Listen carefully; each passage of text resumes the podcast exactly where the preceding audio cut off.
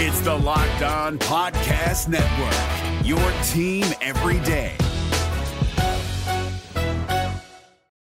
You are Locked On Reds, your daily Cincinnati Reds podcast, part of the Locked On Podcast Network, your team every day.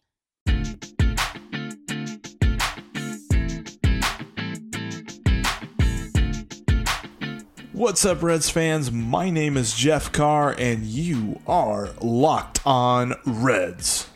And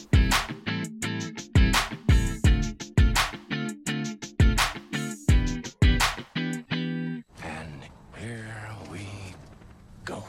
What's up, Reds fans? Welcome in to the Locked On Reds podcast. Thank you so much for joining me this morning. Thank you so much for listening to today's podcast. We are excited today. The Reds have started off the series in Chicago the right way. They won 6 to 3 over the Cubs last night. We're going to get into that and a few other things here in just a moment. But before we do, make sure that you are subscribed to the podcast on iTunes, Spotify, Google Play, Google Podcast, Stitcher, Himalaya, all the different podcasting apps that are out there. Make sure you hit that subscribe button. It's the easiest way to get the podcast each and every day.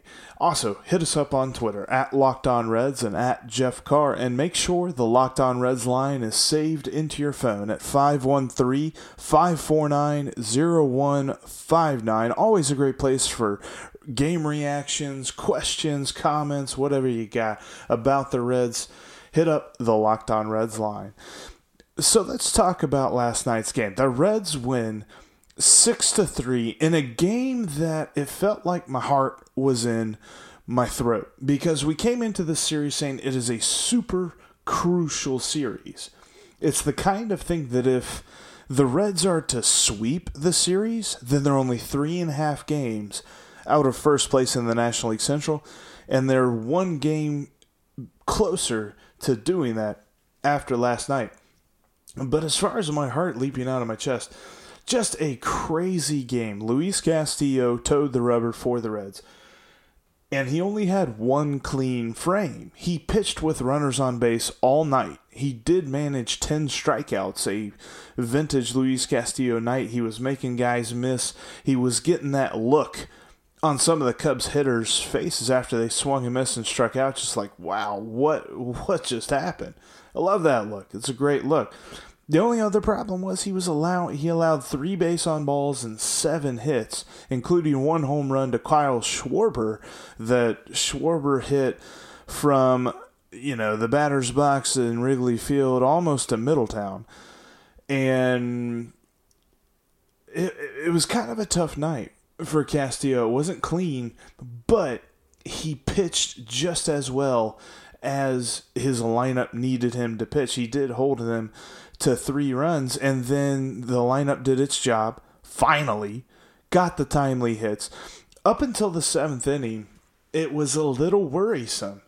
And I saw some tweets out there, you know, Tony Pike talking about the Reds are in a two run deficit, which feels more like an eight run deficit, and stuff like that. And he's not wrong. The Reds lineup has been the most inconsistent thing about them this season. But in the seventh inning, they get the timely hits because the Cubs go to the bullpen, and the Cubs bullpen has been even more shaky than the Reds as of late. Obviously, the Reds started out really good, but here lately it's been a little bit shaky. The Cubs have dealt with a shaky bullpen all season, and we saw that come to fruition in the seventh and eighth inning as Curt Casali took the very first pitch he saw from Steve Cishek into the left center field bleachers and tied the game up at three at that point. And then the Reds strung together a couple of hits and were able to take the lead on a couple of actually it was a couple of errors that really helped them out. Nick Senzel reached on an error by Javier Baez, and then Eugenio Suarez brought the go-ahead run to home plate because he was it was ruled that it was an error. He didn't get char you know didn't get credit for the RBI, but he hit a ground ball to third base that the Cubs third baseman David Bote just kind of olayed and it rolled into left field, and Jesse Winker scored from second. Also, side note too, since I mentioned his name, it was nice to see Jesse Winker in there. I know I had a nice little bit on Monday's podcast talking about he might miss some time. This might be Phil Ervin's time to shine. Well, that's probably all moot now because Jesse Winker looks fine. But Phil Ervin did shine with the time that he was given on Monday night. They pinch hit him for Derek Dietrich in the eighth inning. He led off that inning with a single and was later brought around to score a little go ahead insurance run by Kyle Farmer. Kyle Farmer hit his ninth pinch hit of the season. He is fifth in the National League in pinch hits. He's got nine pinch hits, three of them are doubles, one of them is a home run. And he's batting 290 in pitch hit situations. So he's the guy you want coming up for the Reds right now if you're looking at a pinch hitter. you know, we're looking at that trade like, ooh, it's the Yasiel Puig and Kyle Farmer trade. Who uh, saw that coming? Raise your hand. Yeah, I didn't think so. Anyway, great night for the Redlegs. And Michael Lorenzen ended up plating Kyle Farmer for the Reds' sixth and final run. Michael Lorenzen kind of going the other way with a ground ball single into right field. A nice piece of hitting for him. And, the, and that highlighted a night that just everything came together. The Reds got enough pitching, they got enough hitting, and they got enough luck in the field, both on their side and on the Cubs side. There was a couple of amazing plays that Scooter Gennett had at second base to rob Javier Baez of two hits. There was one where Scooter showed his hops and got way up and nabbed a line drive from Baez and saved a hit there. And then there was another one where Scooter laid out and scooped one off the ground before it landed. Just a fantastic day on the glove side for Scooter. Hopefully his back comes around soon. Didn't really have a renaissance there tonight.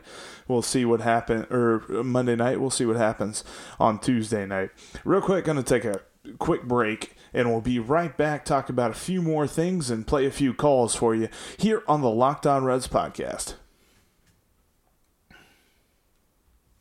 This episode of the Locked On Reds podcast is brought to you by Postmates. To start your free deliveries for a limited time, download the Postmates app and use promo code LOCKED ON.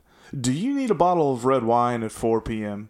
Or maybe you want a breakfast burrito at 7 a.m. and you can't get out. You're stuck at home for whatever reason, or maybe you just don't want to go out. That happens sometimes too. Postmates is the way to go. Download the Postmates app today and enter promo code LOCKED ON, L O C K E D O N you will get $100 in free deliveries for your first seven days. Postmates offers deliveries from food, grocery, convenience store, whatever kind of delivery you need, Postmates is your delivery service all year round. You check out their app, you see what they've got cooking up, and just get it delivered. Doesn't matter what it is, it could be something that doesn't have delivery. Boom, there you go, brought right to your door. Download the Postmates app, enter promo code LOCKED ON for $100 in free deliveries for your first seven days. That's L O C K E D O N. This is the Locked On Reds podcast here on a Tuesday. We've got a couple of calls regarding the question that I asked. The question was Who do you want to see the Reds acquire? Uh, come August 1st, who do you want to see in a Reds uniform after this trade deadline in which you know, we're looking for the Reds to add a player or two, maybe, you know, maybe they add multi, maybe they add some a group of guys or something like that, but if they can get that one guy that really opens up the contention window starting next season, who's that going to be? I've got a couple of calls. We're going to play them for you right now. Hey, really like the uh, suggestions thrown out, like the analysis of the relievers on today's podcast. This is Tom from Westchester. Um, one name, uh, offensive positionally, I thought came up in my mind was uh, Wilson Ramos. Mets heard they've got some buyer's remorse on his two-year contract. He's okay, probably overpaid, and he's got a control through next year, but probably too high a salary for what they're looking for. Um, I thought that was an interesting uh, possibility. Reds kind of need a catcher. Uh, don't know if Casali will hold up as a return. Barnhart, big question marks. And it's definitely one area where they could obviously upgrade, and it seems like that's the one name that could be available. So uh, that was one, and, and uh, agree with the relievers because at this point they just need another quality arm. Doesn't have to be somebody who's outrageously good, just somebody reliable, uh, like Hughes was last year, kind of thing, uh, who they can kind of go to. If he's left-handed, so much the better. Uh, so yeah, I think they definitely need to get that move. And I do think they need to sell potentially on Roark or somebody else and see what they can get to position themselves more towards the future uh, rather than trying to make a quote unquote run at just a wild card spot for the year. Because uh, I don't know how they're set up for next year, to be quite honest. A lot of contracts coming off. Okay, thanks. Thanks for the call, Tom. Appreciate the idea. Really like the thought of Wilson Ramos. He had a lot of talent right before the Mets did sign him to that deal, and he he had a lot of productive years for Washington as a national. There, a good hitting catcher and a solid defensive guy. The catcher is the one position that the Reds really do need an upgrade on. It's funny because coming up to this uh, season, you know, you had the rumors about JT Realmuto and things like that, and there were a lot of people that were like, "No, you, you can't, you can't get JT Realmuto. We got Tucker Barnhart. We're good at catcher. We're fine. You can always." Improve. And as much as I like Tucker, as much as I want to see him bounce back and come back and just start mashing, Wilson Ramos is better.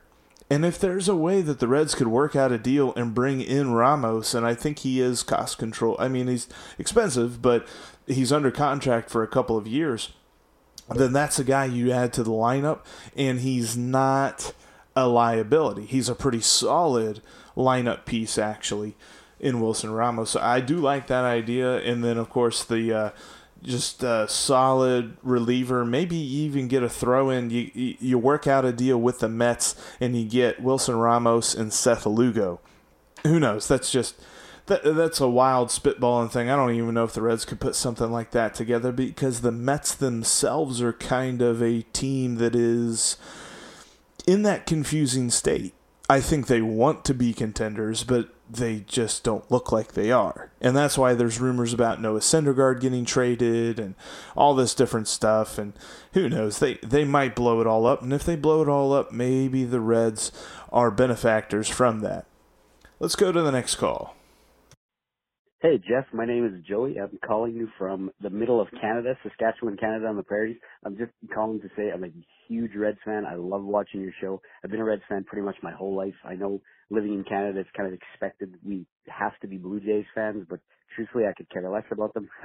Anyways, um, no, I, I I love listening to your show, and I was just thinking about going forward here. Like, I, I love the fact that they shuffle the rotation. That's great, and hopefully yeah, hopefully our bats can get on a bit of a roll and, you know, put up some runs and because our pitching has been excellent. And when you were talking on your latest edition of guys that they could p- potentially go after, Tony Watson is somebody that I've thought about often. Like they, he, I think he'd be a real nice addition. He's a lefty. We need a lefty. So yeah, I, I again, I just wanted to call in and say I love listening to your show and yeah, go Reds.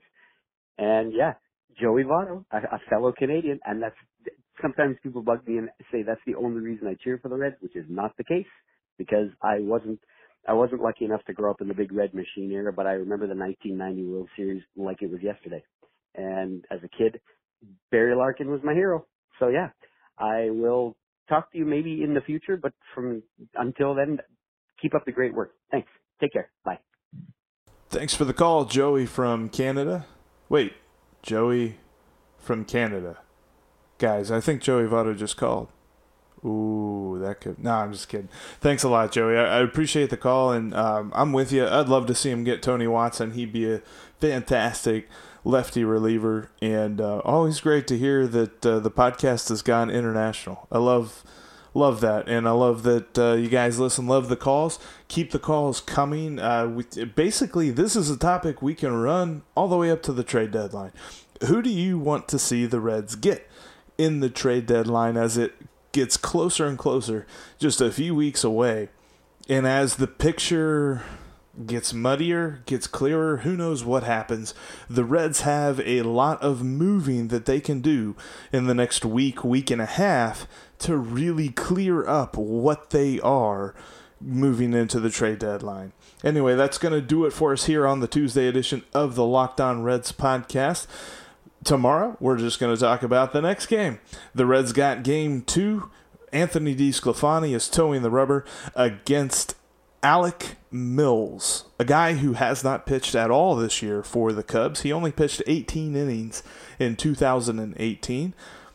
So I don't know what to expect. We'll see how DeSclafani handles the day, and if the wind is blowing out, if the wind is blowing in, we'll see just how the game goes. Thanks so much for downloading and listening to today's episode. Make sure that you are subscribed on all the major podcasting platforms. Hit us up on Twitter at Locked On Reds and at Jeff Carr with three Fs.